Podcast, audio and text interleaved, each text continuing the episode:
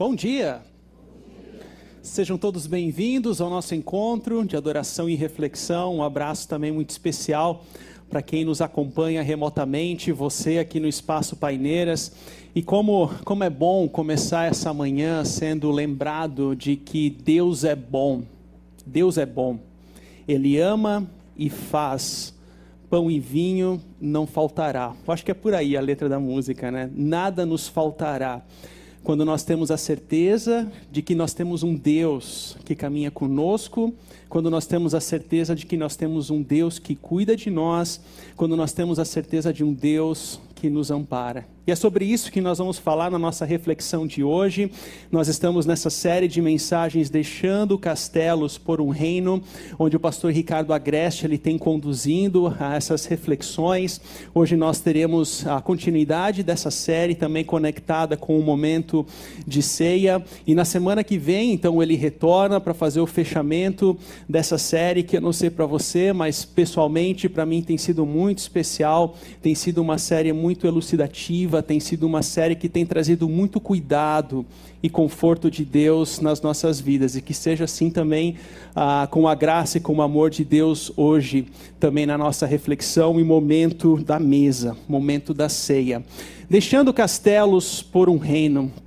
E o nosso ponto de partida da nossa reflexão ao longo dessa série, ela parte de uma pergunta: o que, que nós temos feito de que forma nós temos gerido, de que nós da forma nós temos feito a gestão do, das dádivas e das bênçãos de Deus. Das dádivas e das bênçãos de Deus nas nossas vidas. Sublinhado, negrito, itálico, highlight em amarelo na palavra de Deus. Porque ela vem de Deus. Deus nos dá recursos, Deus nos dá habilidades, Deus nos dá visibilidade profissional, Deus nos dá bens materiais, Deus nos dá uma família, é tudo uma provisão de Deus. Nós usamos, nós administramos, nós gerimos e retornamos para Deus. Deus nos dá habilidades, nós as utilizamos e retornamos para Deus. Deus nos dá uma família, Deus nos dá filhos, nós educamos e devolvemos para Deus, eles crescem. Não é verdade? Deus nos dá habilidades profissionais, nós administramos dentro dos nossos vínculos profissionais e nós retornamos para Deus. O como nós temos feito, ou o que, que nós temos feito com a boa gestão? Daquilo que Deus deu para as nossas vidas. Porque se nós não reconhecemos de que é de Deus, que a origem, o provedor é o próprio Deus, eu passo a olhar para mim mesmo como aquele que é provedor e fim de todas as coisas que eu tenho. Isso é meu, como diria uma criança, né? Por sinal, ontem eu levei a minha família no circo e eu cometi um erro. Cometi um erro. Eu comprei uma pipoca para duas crianças. E isso foi um problema, porque uma delas estava segurando e comendo assim, ó. Isso é meu. E nós, na vida adulta, nós também temos os nossos apegos. Nós também temos os nossos apegos profissionais. Nós também temos os nossos apegos à estética. Nós também temos os nossos apegos à visibilidade. Nós também temos os nossos apegos materiais. Mas o princípio que calibra o nosso coração e reorienta a nossa rota é reconhecer de que nós não somos o alvo fim da vida, mas tudo aquilo que nós temos, a mordomia, ou seja, a gestão e administração das coisas, daquilo que nós temos na nossa vida, ela foi dada por Deus. Ela foi dada por Deus e nós entregamos a Deus. E nesse sentido, a nossa reflexão hoje, ela tem como ponto de partida um problema porque no decorrer dessa caminhada, na medida em que nós vamos administrando a vida, nessa administração e gestão da vida, é natural que ao longo do caminho nós também tenhamos crises e tensão. Seja a exaustão no trabalho, chame isso de estresse, de burnout e assim por diante. Estresse financeiro que atinge metade da população brasileira o estresse financeiro é quando aquele indivíduo chega na faixa dos 40 ou dos 50 anos e ele percebe que os sonhos de segurança financeira ainda não chegaram. E o tempo está passando. Ele entrou na faculdade com sonhos. Ele entrou numa área profissional imaginando uma carreira. Ele entrou numa área profissional imaginando que no ano X ele estaria aposentando e teria um certo vínculo de, de tranquilidade. E quando aquilo não acontece, gera aquilo que é chamado por especialistas de estresse financeiro. Ou então o excesso de informação e o nosso corpo, o nosso cérebro, não consegue captar, não consegue a, a gerir tamanha informação e número de vinculação que circula, gerando crises, gerando ansiedades. E por fim, o mau uso, por fim, mas não por último, o mau uso das redes sociais, algo que o próprio pastor Ricardo já trouxe na semana passada, mas que ocasionam crises, que ocasionam tensão e que trazem ansiedades. Agora, uma pergunta é central dentro dessa dinâmica da administração da vida: o que é castelo? O que é reino? O que é construção de castelo pessoal? E ao longo dessa série, essa linguagem de castelo, ela tem sido utilizada como uma alegoria para personificar aquele modelo de vida aonde nós construímos algo para nossa própria honra. Nós temos realizações profissionais para o nosso próprio prestígio, nós acumulamos bens para o nosso próprio conforto, para nossa própria segurança, nós buscamos posições de poder para o nosso próprio benefício. E é só uma questão de tempo para que esses castelos eles começam a ruir. A construção do reino, do contrário, tem uma perspectiva de que, novamente, aquilo que nós recebemos de Deus, nós entregamos para Deus. Aquilo que Deus nos oferece não é um fim em si mesmo, não é uma idolatria. E aqui é interessante que os reformadores do século XVI chamavam, usavam uma expressão chamada encurvatus em si, ou seja, que o ser humano por si só, ele é encurvado em si mesmo. E ele utiliza dos recursos disponíveis como forma de expressar essa encurvatura ao redor de si mesmo. Eu me basto. O que eu tenho é para mim mesmo. Quando não compreende dentro dessa perspectiva de um Pai Criador, de um Deus que é bom, de um Deus que sustenta, de um Deus que provê, de um Deus que nos dá recursos e habilidades, de um Deus que permite com que nós possamos ter prazer e alegria naquilo que nós temos, mas que nós entregamos a serviço dele. E com isso, o tema da nossa reflexão hoje é uma oração. Uma oração. Venha o teu reino. Quais as implicações dessa oração conhecida como oração do Pai Nosso, que é uma oração conhecida dentro da cristandade, mas quais as implicações que ela tem na nossa vida hoje, como um todo. Como que nós podemos interpretar essa oração dentro dos princípios e valores da palavra de Deus, aplicados no nosso dia a dia, aplicados na nossa espiritualidade, onde a espiritualidade cristã, ela não é uma bolha. A espiritualidade cristã significa que Deus nos nutre com a Sua palavra, com o seu amor, com capacidades, para que possamos viver a vida, a vida de fé dentro da Sua vontade e dentro dos seus desígnios. Uma oração, venha o teu reino. E o texto base da nossa reflexão hoje é de Lucas 11. Essa oração é, em Lucas é um pouco mais reduzida, se comparada com a versão de Mateus, que é mais conhecida popularmente. Mas diz lá em Lucas 11: Certo dia, Jesus estava orando em determinado lugar. Tendo terminado, um dos seus discípulos lhes disse: Senhor, ensina-nos a orar, como Jesus, como João, desculpe, ensinou aos discípulos dele. E ele lhes disse: Quando vocês orarem, diga, Pai, santificado seja o teu nome, venha o teu reino Dá-nos cada dia o nosso pão cotidiano.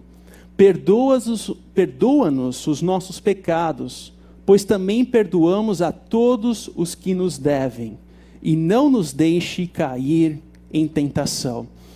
É interessante que antes de a gente entrar na estrutura, ou melhor, no texto especificamente, é importante olhar a estrutura que a compõe, esses capítulos 10 e 11 do Evangelho de Lucas. Veja bem, antes, o contexto imediatamente anterior a esse ensino de Jesus, dessa oração, é a história de Marta e Maria, onde o princípio que está sendo ensinado ali é um princípio de prioridades. Quais são as prioridades da minha vida? Quais são as prioridades que eu tenho em meu coração? A quem eu estou servindo na minha vida? São prioridades. Aí vem esse ensino de Jesus sobre a prática da oração. E logo em seguida, é interessante, porque Jesus ele passa por duas situações de estresse, duas situações de crise. A primeira delas, quando ele libera, liberta né, um, um, um homem que estava possesso por um espírito, por um diabo, e, e diante daquela situação, por alguma razão, a multidão que testemunhou aquilo olha para Jesus e começa a acusá-lo, como se ele não estivesse fazendo aquilo em nome do próprio Deus, mas em nome de Beuzebu, ou seja, do próprio diabo. E logo em seguida, Jesus ele está na casa de um fariseu, tendo um jantar, e de repente há uma palavra mal falada, uma situação que se começa, uma tensão que começa no ar, e Jesus começa a desnudar os castelos que estão dentro do coração daqueles líderes religiosos. Aí a situação ela fica muito complicada, fica muito delicada, mas é uma situação de estresse onde a vida de Jesus ela vira praticamente um inferno ali, porque é uma situação muito delicada. Mas é interessante perceber e com a forma pedagógica como essa estrutura é colocada. Primeiro eu começo com as prioridades da minha vida. Quais são as prioridades que eu tenho enquanto discípulo e discípula de Jesus? A prática da oração, ela passa a ser um caminho um cuidado de Deus para enfrentar situações de crises e tensão nas nossas vidas. A pergunta não é se eu e você passamos por crises e tensão. A pergunta é como nós passamos essas dificuldades e tensão ao longo da nossa vida. E como ponto de partida da nossa reflexão em relação a essa oração popularmente conhecida do Pai Nosso, é importante aqui a gente fazer uma distinção muito importante, que eu chamo de do mantra ao mapa. Porque se você é como eu, que cresceu num ambiente onde na liturgia da comunidade era feita a oração, a recitação do Pai Nosso, aqui nós temos uma oportunidade e um risco. A oportunidade é que a recitação, ela traz a memorização. Isso é bom, isso é bonito. Eu gosto de orar o Pai Nosso com as minhas filhas, elas sabem de cor, então isso, isso é bom, isso é bonito. O risco é quando entra num piloto automático, como se fosse um mantra, onde a simples repetição, como um fim em si mesmo, já gera uma mágica. É a repetição que traz alguma coisa. Eu oro 30 vezes, logo algo acontece. Não, ela não é um mantra mas sim um mapa. Um mapa onde, a despeito de todas as crises e adversidades que eu convivo e que experiencio, eu tenho a experiência na minha vida, há um caminho ao coração do Pai. A oração do Pai Nosso nos ensina qual que é a vontade de Deus nas nossas histórias. Qual que é a vontade de Deus nas nossas vidas? É um caminho ao coração do Pai. Para ilustrar isso que eu estou ah, mencionando, me veio à mente essa foto dos anos 90, onde a princesa Diana ela estava na Angola, onde havia um projeto humanitário para desenterrar algumas minas. Aquele é um campo minado, fruto de guerras que aconteceram no passado, e tem essa foto que na época ficou muito popular, e ela está andando por esse caminho. Agora percebam, a crise e a tensão acontece desse lado da foto, não no caminho. O caminho é seguro. O caminho você tem segurança. Eu conheci um homem que ele foi fazer algum turismo, alguma coisa assim no Oriente Médio, e ele foi andar de bug, aqueles carrinhos, né, que você vê assim em algumas praias aqui no Brasil também. E ele podia andar por tudo que ele quisesse, por todos os locais que ele quisesse, desde que fosse dentro daquele, daquela trilha, daquele caminho. Porque um dedo de distância para fora desse caminho poderia ser fatal. A segurança, ela está no caminho. E assim a oração do Pai Nosso é como se fosse esse caminho ao coração do Pai, onde Deus nos ensina e nos traz princípios sobre o que, que Ele quer nas nossas vidas, em se tratando da administração da vida, em se tratando da gestão dos nossos bens e recursos e habilidades dado por Ele. Mas vamos lá. O primeiro princípio que esse texto nos diz e nos convida é cultivar a oração. Esse é o caminho. Cultive uma vida, na sua vida, de oração. Como? Praticando a solitude. É interessante que o texto começa dizendo: certo dia, Jesus estava orando em determinado lugar. E isso me faz lembrar de um outro texto de Lucas, onde que diz que Jesus saiu para um monte a fim de orar. Passou a noite inteira orando a Deus. E ao amanhecer, chamou os seus discípulos e escolheu doze deles. Percebam os detalhes aqui. Jesus, sendo verdadeiramente Deus, verdadeiramente homem, ele sai para um monte para orar. E ele passa a noite inteira orando, porque no outro dia ele teria uma tomada de decisão que faria toda a diferença na história da humanidade. Diante de uma grande decisão da vida, Jesus passa a noite inteira orando. Logo, se eu, sendo ser humano pecador limitado, se eu não coloco os meus planos profissionais diante de Deus, se eu não coloco os meus projetos diante de Deus, se eu não coloco a organização onde eu trabalho, onde eu lidero aos olhos de Deus, se eu não coloco as minhas habilidades, os meus recursos diante de Deus, se eu não faço isso, eis alguém que se considera mais forte do que o próprio Jesus. É, é isso mesmo. Se eu não coloco diante dele tudo aquilo que está nas minhas mãos, na minha alçada de gestão e administração da vida, especialmente em grandes tomadas de decisão, eis alguém que se considera mais forte do que Jesus. E eu acho muito interessante esse simbolismo de Jesus saindo e se retirando para orar. Me recordo que na época ainda de grupo de jovens, nós tivemos uma experiência assim como os jovens. Na virada de ano, nós estivemos num local, num acampamento, onde não ouvíamos ah, foguetórios, não ouvíamos nada, mas lá, naquele momento, nós estávamos orando e entregamos aquele ano aos cuidados de Deus. E aquilo fez toda a diferença na nossa história, nas nossas vidas, porque de fato Deus, ele cuidou diante de diversas adversidades e situações que aconteceram naquela vez, naquela, naquele ano. Mas é interessante que Ole Hallesby, que foi um teólogo e pastor norueguês, ele fala uma frase muito sugestiva quando ele diz que orar não se resume a obter do Pai, essa é uma característica que nós temos, orar porque a gente quer algo. Mas orar tem a ver com desejar estar em contato com Ele. A partir do momento em que o alvo está no relacionamento e no contato com o Pai, tudo aquilo relacionado ao obter, ele passa a ser meio. A partir do momento em que eu interpreto que o alvo é crescer em intimidade com o próprio Deus, tudo aquilo relacionado às minhas necessidades, elas são supridas dentro da vontade dele. E eu me recordo de um devocionário que eu li assim, há muitos anos atrás, quando eu ainda era criança, um princípio que é muito interessante, que Deus ele responde com sim, não e ainda não. ele diz sim para coisas que nós pedimos. Ele pode dizer sim para diversas situações em que a gente compreenda que, pô, Senhor, eu gostaria disso. É possível ter? Ele pode, dizer com, ele pode responder com sim, mas também ele pode dizer e responder com não, fechando portas nas nossas vidas.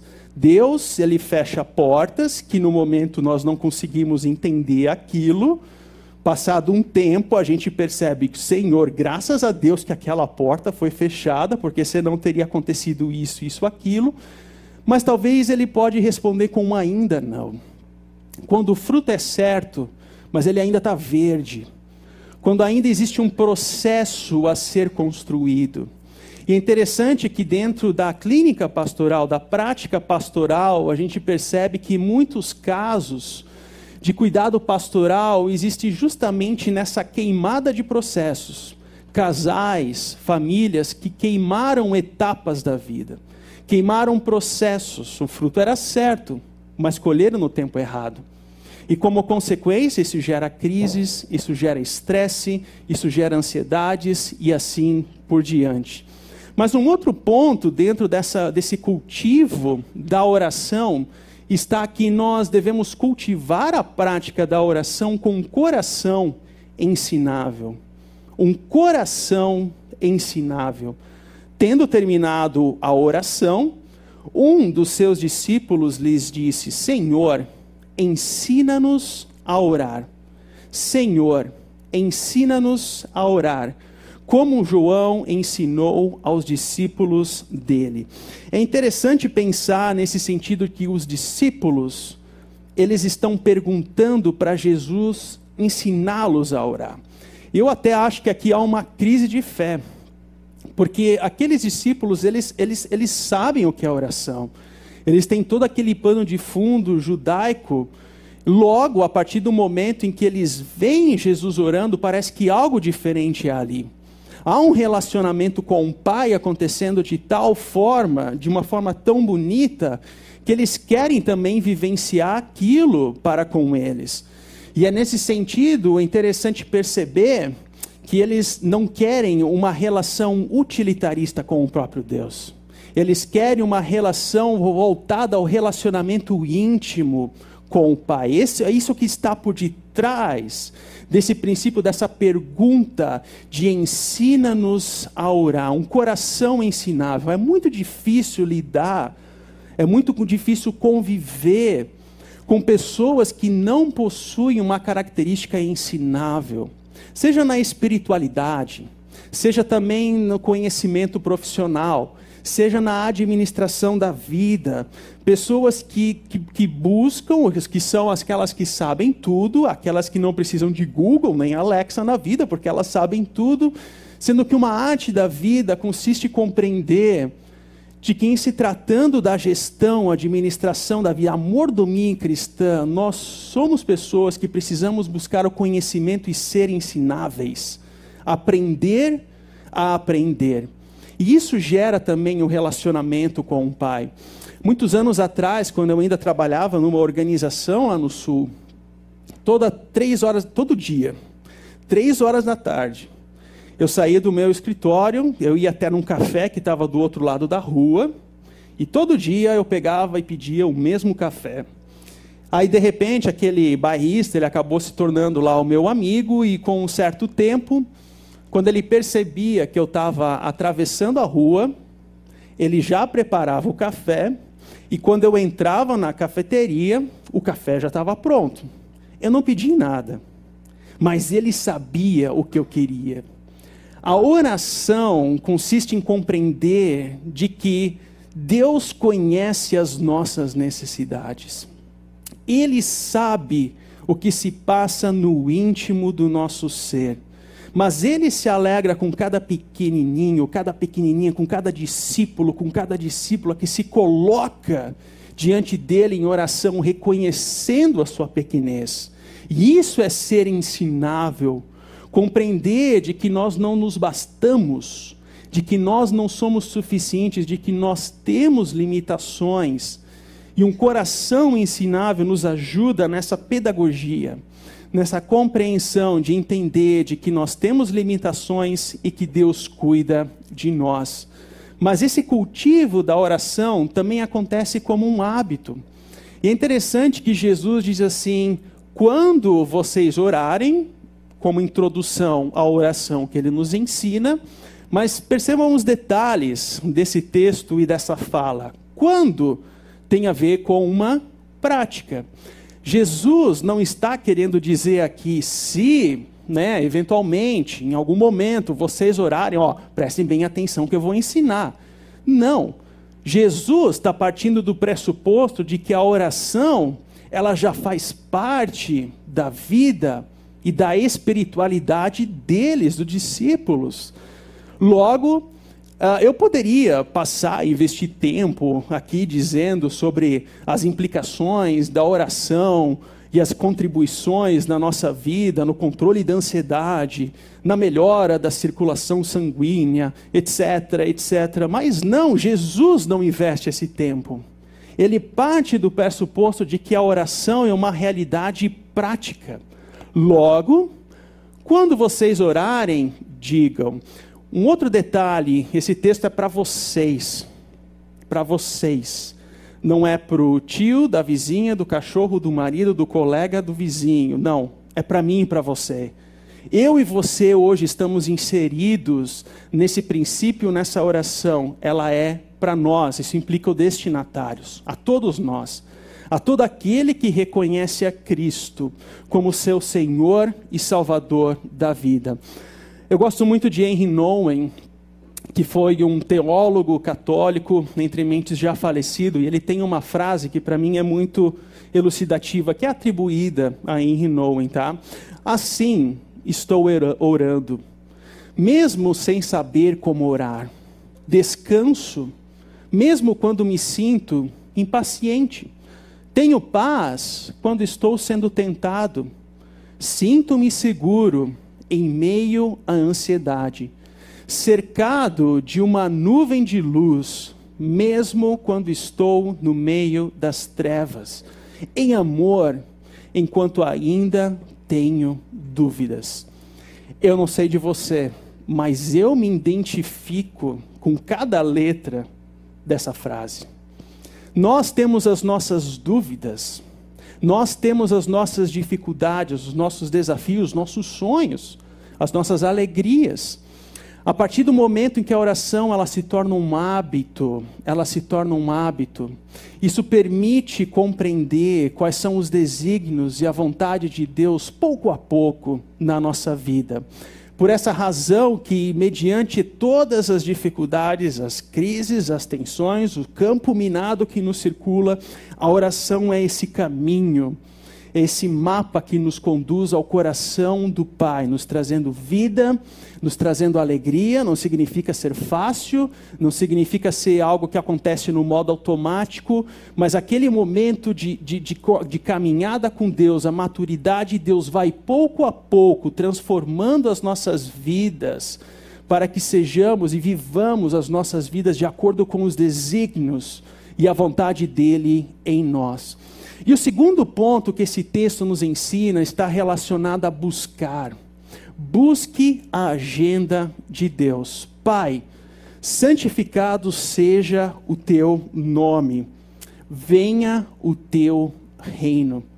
Essa é a agenda de Deus nas nossas vidas. Percebam os pronomes: teu nome, teu reino. Ou então, como Mateus também coloca, seja feita a tua vontade, fazer a vontade dele, de Deus nas nossas vidas.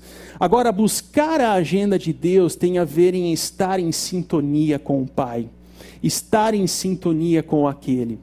Todo aquele que reconhece a Cristo como Senhor e Salvador, todo aquele que se rendeu ao seu amor, Todo aquele que reconhece a sua limitação, a sua pequenez, o seu pecado, todo aquele que se permite ser transformado pela graça, pelo amor, pela condução de Deus, esse vive em sintonia e busca uma vida em sintonia com o Pai.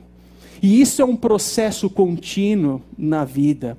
Quando eu entrei no seminário, era interessante que a primeira vez que eu visitei o campus do seminário, eu me apaixonei por aquele lugar, assim, porque era, era, era arborizado, era, tinha um, tem uma espécie de um hotel fazenda, eram animais, uma ovelhinha bonita, aí tinha aquele pinhão que caía, não sei se você já comeu pinhão, assim, que é uma das oitavas maravilhas do mundo, assim, aquilo caía e a gente colhia pinhão, era sensacional, que beleza!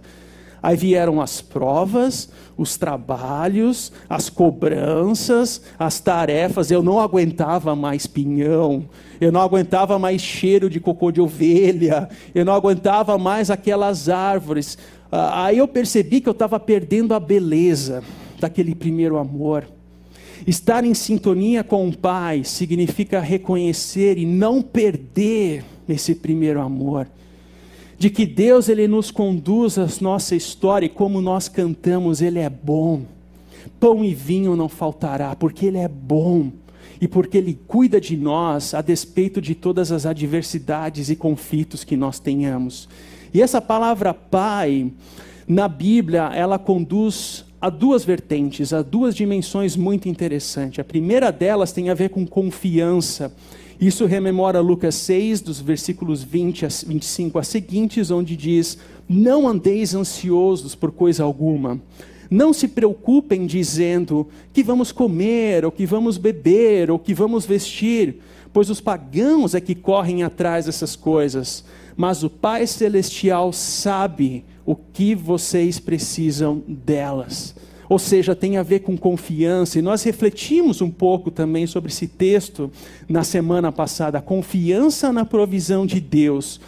Mas em segundo lugar, esse texto também, essa palavra pai na Bíblia, traz uma conotação de libertação. Como assim?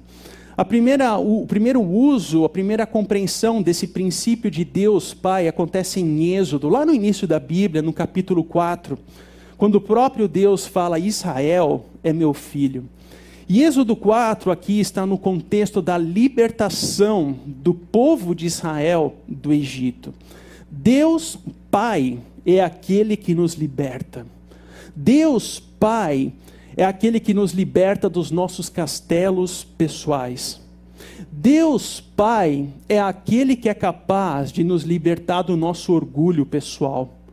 Deus Pai é aquele que é capaz de libertar do nosso coração petrificado, de, é, que não quer ser ensinável. Deus Pai é aquele que desnuda quais são os planos e projetos que visam construções pessoais, torres de Babel nas nossas vidas, e assim mostra qual que é o reino, a sua vontade e designo nas nossas vidas. Santificado seja o teu nome. A palavra santo aqui, ela, ela, ela, ela, conduz ao Antigo Testamento que tinha a ver com ser santo ou separado. E isso, ser uma vida santificada, tem a ver com uma vida que faz reverência ao Pai. Eu não posso chamar Deus de santo se eu não aplico nos negócios da minha empresa essa mesma santidade. Eu não posso chamar Deus de santo se nos meus relacionamentos pessoais eu apenas revelo um coração tóxico. Eu não posso ter, chamar Deus de santo, se nas todas as facetas da minha vida não expressam essa santidade, inclusive na família. Certa vez eu fui convidado para ser um padrinho, testemunho de casamento de um casal de amigos. Isso lá era antes, na época do Orkut ainda, né? Faz bastante tempo. E eu me lembro que, passados alguns anos após o casamento, eu recebi uma mensagem de texto, não existia WhatsApp ainda, né? Eu recebo uma mensagem de texto do marido, no caso, falando: Ó, oh, eu e a fulana estamos rompendo o nosso relacionamento. Foi muito bom, o encontro durou, daí trouxe uma poesia ah, com aquilo, e muito obrigado por sua companhia. Quando eu li aquilo, eu disse: não, eu não aceito isso. Não, eu quero conversar com vocês, eu não aceito isso. Porque quando eu fui convidado para ser padrinho, testemunho, aí era cheio das pompas e circunstâncias. Aí era um vinhozinho com um convite, aí você abria o vinho, vinho convite. Você quer caminhar com a gente? Aí tem fotinho pro Orkut, aí tem fotinho para não sei o quê. É tudo lágrimas, é, é choro, é dizer o quanto vocês são importantes. É muito bom ter vocês para caminhar com a gente. Uh, mas na hora da dificuldade, na hora do aperto, na hora da crise e da tensão, eu recebo mensagem de texto? Não, eu não aceito, eu exijo uma conversa. Passado um certo tempo, eu não, não, não, não, não estava no pastorado naquela ocasião, mas eles tiveram um acompanhamento pastoral, conseguiram reconstruir a vida, e a vida segue, mas percebam, reverência. Reverência ao Pai em todas as áreas da nossa vida. É isso é santificar o nome de Deus, é a agenda de Deus entrando nas nossas agendas. Interessante que Jesus, em Mateus 6, ele utiliza a palavra hipócritas. E quando vocês orarem, não sejam como os hipócritas. Esse termo, ele está relacionado à, à máscara grega, do, do teatro grego, do drama grego, onde você colocava uma máscara e performava uma ação, uma pessoa que você não era.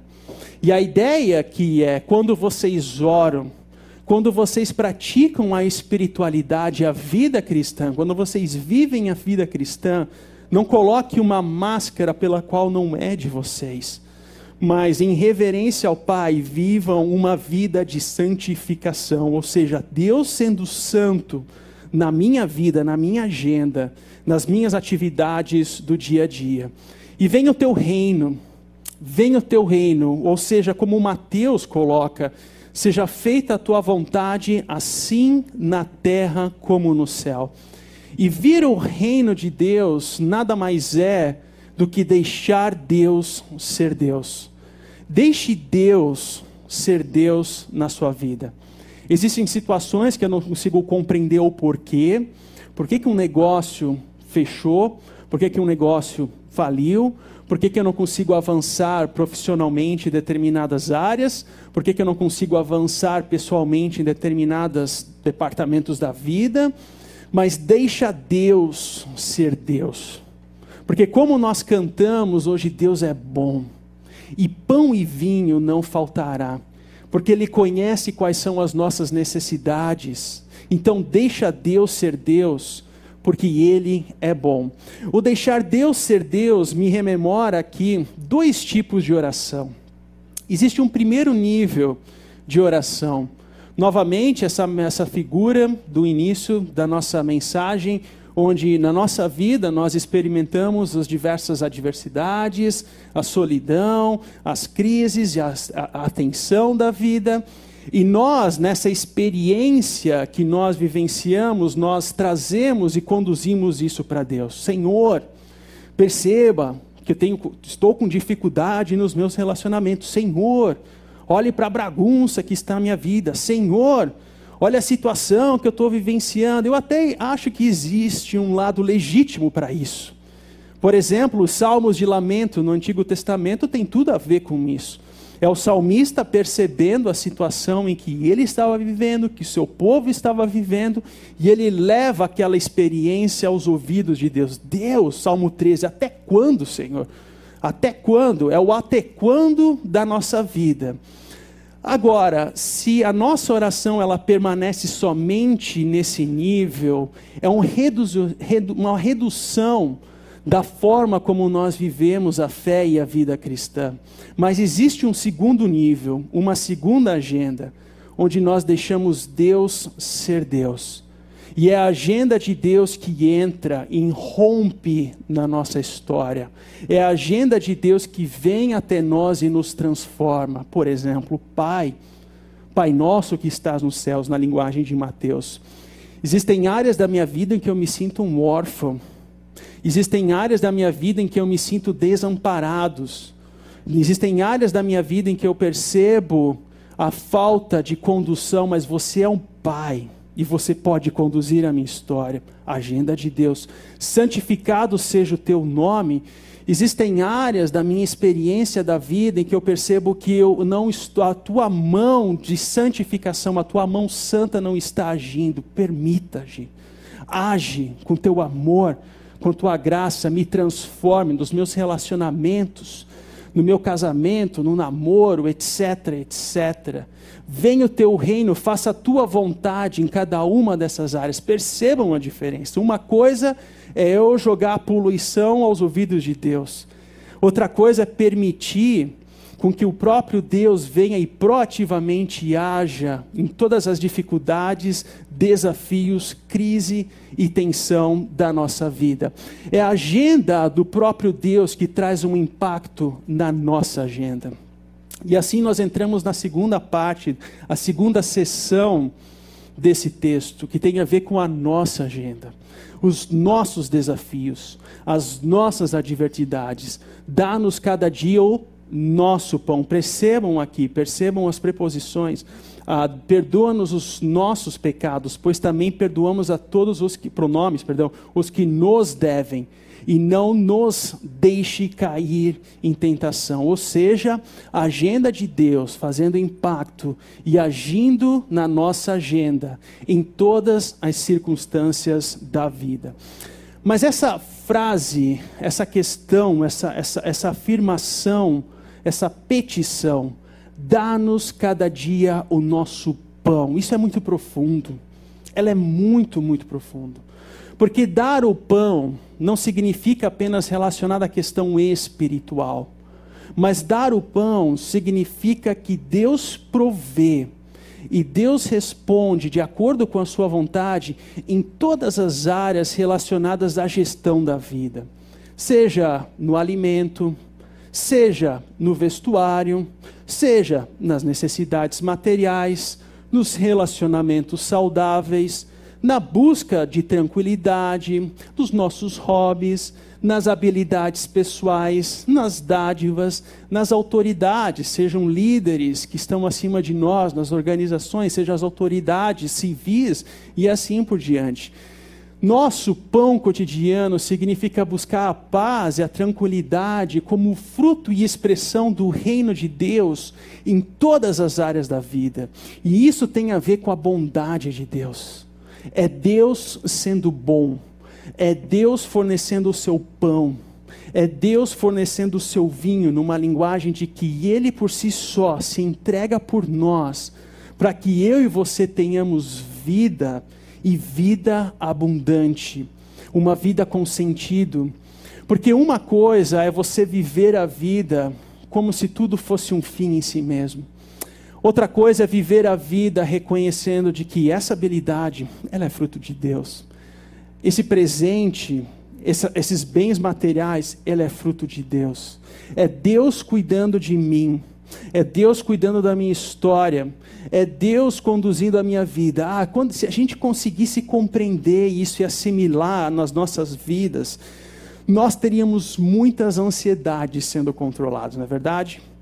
nós teríamos a capacidade emocional, até diria, de saber enfrentar as, as, situações da vida, as crises e tensões, reconhecendo de que Deus é aquele que se entregou por nós, ele entrou na história, não a passeio, não a turismo, mas que ele se deu para nos chamar pela graça e pela fé e assim nos dá propósito de vida. E isso inclui também questões relacionadas à gestão da vida, necessidades básicas do nosso dia a dia. Porque Deus, Deus é bom. E quando nós deixamos Deus ser Deus, ele age em situações que mesmo que eu ache Deus, eu queria que fosse diferente, mas Deus sabe o que é o melhor para nós, porque Deus é bom. E essa semana nós convivemos aí com uma semana bem delicada relacionada à questão do Marrocos, o terremoto, ah, também no Rio Grande do Sul, com essa questão ah, das enchentes, uma semana bem pesada, carregada em se tratando de situações globais. Como orar? Vem o teu reino em situações assim. Como permitir que a vontade de Deus seja feita em situações de catástrofe. E eu penso que isso é uma consequência do Gênesis 3. É uma consequência da queda do ser humano.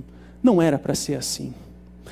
Deus criou o mundo na sua perfeição, na sua harmonia, na sua beleza, mas por causa do erro e dos pecados, o pecado dos nossos primeiros pais, o mundo entrou num caos da qual nós hoje experimentamos terremotos, tsunamis, nós experimentamos enchentes e assim por diante. Aonde está a beleza do reino de Deus em situações como essa? E eu, pessoalmente, quando estava ali com os meus seis para sete anos, lá no sul do Brasil, perto de Joinville, nós temos aqui um amigo de Joinville, nós passamos por uma situação de enchente da nossa família. E eu, como criança, seis para sete anos de idade, vendo aquelas águas simplesmente subirem, aquela movimentação, aquele caos, aquela correria, eu, eu, eu, na época eu não conseguia refletir pra, sobre isso, mas hoje, olhando para trás, eu percebo a mão do cuidado de Deus nas pequenas coisas, não na perda material mas sim naquela caçamba, no caminhão da prefeitura, com um monte de vizinhos que começaram a entrar dentro de casa, recolher bens materiais e colocar dentro do caminhão. Eu percebo a mão de Deus na família que nos conduziu até um local seguro. Eu percebo a mão de Deus, o cuidado, quando a nossa família passou uma semana dormindo numa igreja da cidade. E era uma igreja antiga, tradicional, com morcegos no teto, eu me lembro isso muito bem, então tinha aquele medo do, do morcego, mas Deus cuidou, até mesmo nessa proteção contra os morcegos. Né? Deus é bom. E nesse sentido eu percebo o cuidado de Deus em todas as áreas da vida, onde a arte da vida, o desafio da vida não é apontar as crises, mas compreender o agir e a mão de Deus em meio às crises e atenção. Eu penso que esse é o, o, o desafio que nos cerca, mesmo diante de situações catastróficas, o agir e o amor de Deus diante das diversas situações e facetas da vida. E mas quando se fala desse Deus, desse Pai que cuida de nós, desse, dessa, dessa petição, dá-nos cada dia o nosso pão cotidiano. Não há como não lembrar do próprio Jesus, quando ele declara que eu sou o pão da vida. Eu sou o pão da vida. Aquele que vem a mim nunca terá fome. Aquele que crê em mim nunca, nunca, nunca terá sede. Sabe o que isso significa? Que meio aos vendavais da vida, da vida, nós temos um Deus que olha por nós. Em meio às alegrias e desafios e adversidades, nós temos um caminho que nos dá um acesso ao coração do Pai, porque Ele é o pão da vida. E não há maior amor do que a Sua própria vida em amor nos dá.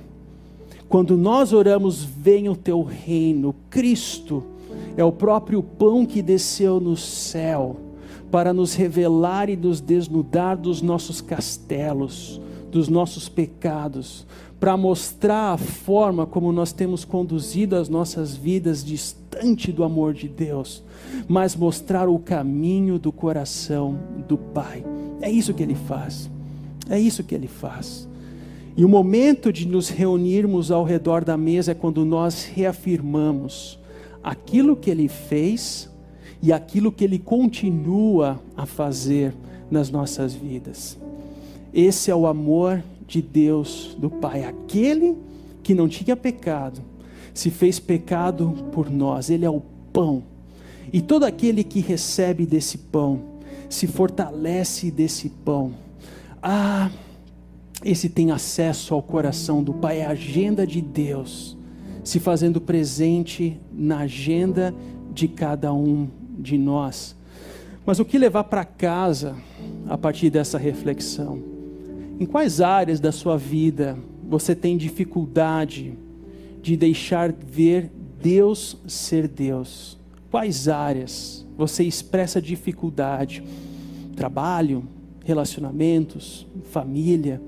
Liste qual é a área que você tem dificuldade com isso. Aqui é como minha filha com a pipoca, é meu isso é meu. Qual é a área que você precisa permitir deixar Deus ser Deus? E ore, vem o teu reino.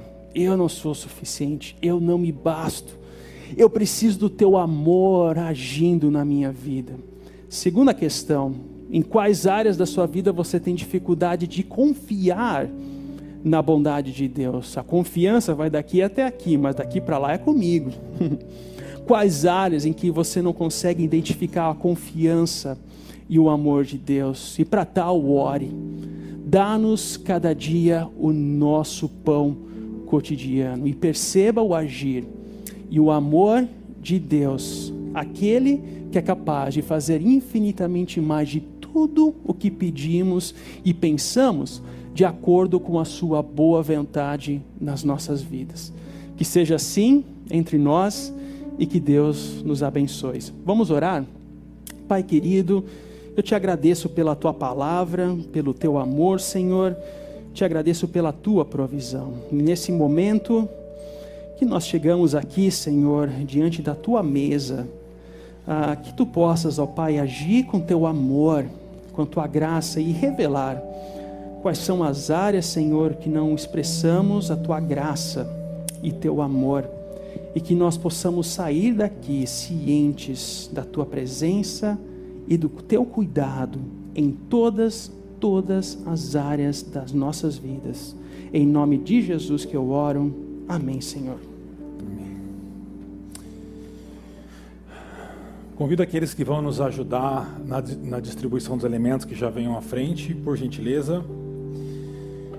No mesmo evangelho de Lucas que o André expôs para nós hoje, um trecho dele, Jesus, na ceia, na última ceia, ele diz que não tomaria daquela ceia até tomar com a gente de novo, ou participar com a gente de novo no reino de Deus.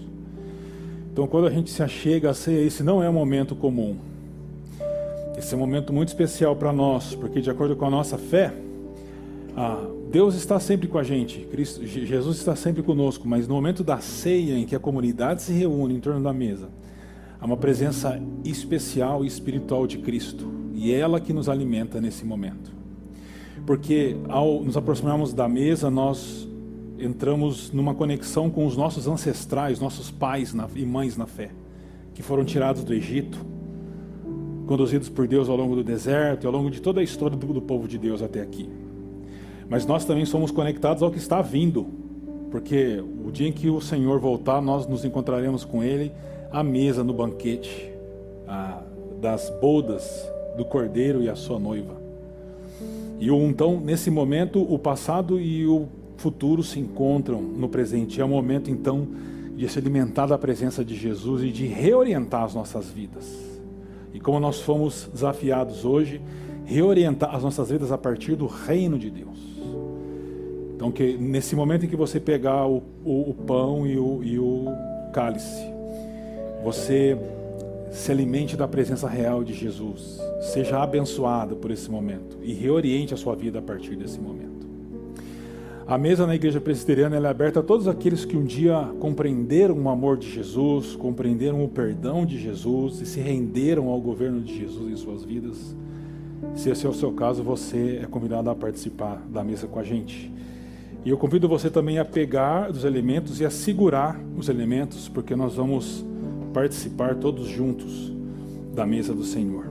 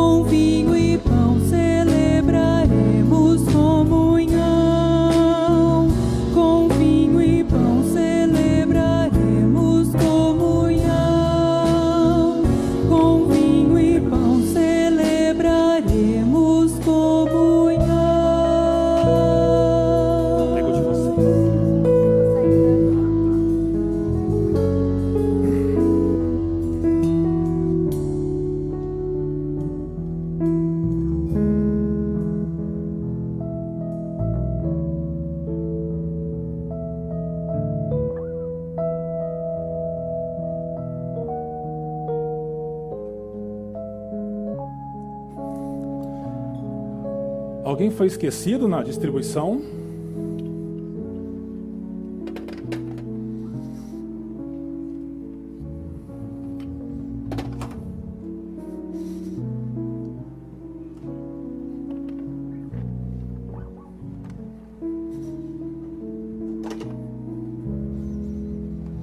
Pegou o seu de vocês. Ninguém foi esquecido na distribuição? Ah, estão.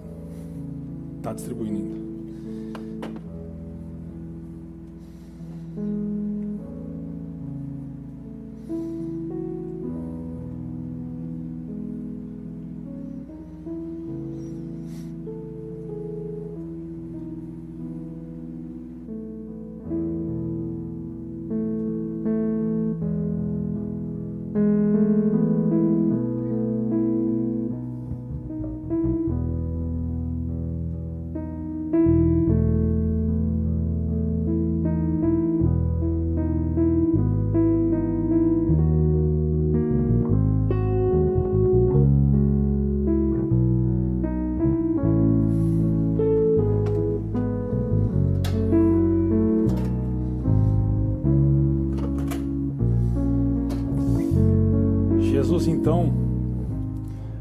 Última noite com os seus discípulos, antes dele ser traído e mor morrer na cruz por nós e ressuscitar o terceiro dia, Jesus tomou um pão, partiu um pão e ele disse: Este é o meu corpo, que é partido por vocês, será partido por vocês naquela cruz.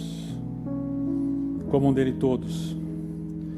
Do mesmo modo, Jesus tomou um cálice e ele dividiu entre os discípulos. Ele disse: Esse cálice é o cálice da nova aliança, agora no meu sangue, que será vertido por todos vocês. O, o sangue de Jesus foi vertido naquela cruz por nós. Vamos orar. Pai querido, diante da tua mesa, nós estamos diante da cruz do teu filho. Porque o corpo de Jesus foi partido por nós. E o precioso sangue do teu filho foi vertido naquela cruz para perdão dos nossos pecados. Nós não somos dignos disso, nós não somos dignos da tua mesa, mas o Senhor nos fez dignos. Porque o Senhor nos amou até as últimas consequências, entregando o teu filho por nós. E Pai, muito obrigado por esse momento em que nós podemos nos achegar diante do Senhor e experimentar a presença real e espiritual de Cristo entre nós. E ao comermos desse pão e ao tomarmos desse cálice, que sejamos alimentados pela presença de Jesus, que amemos mais o Senhor, que desejemos mais o teu reino, que nossas vidas sejam reorientadas a partir do Senhor, a partir da vida de oração, como nós aprendemos hoje. Te agradecemos e eu oro pedindo que a tua presença nesse momento, neste local, Senhor, seja adensada e caia sobre nós e nós possamos experimentar a doçura e o poder do Senhor. Que possamos, nesse momento em que partimos do pão e do cálice, experimentemos o Teu Filho Jesus. E ao comer e beber, possamos sentir o gosto e o cheiro da Tua graça e da Tua misericórdia que são derramadas sobre nós. Nós oramos gratos, consagrando esses elementos, em nome do Senhor Jesus. Amém. Amém. Comamos, queridos e queridas, do pão e bebamos do cálice do Senhor.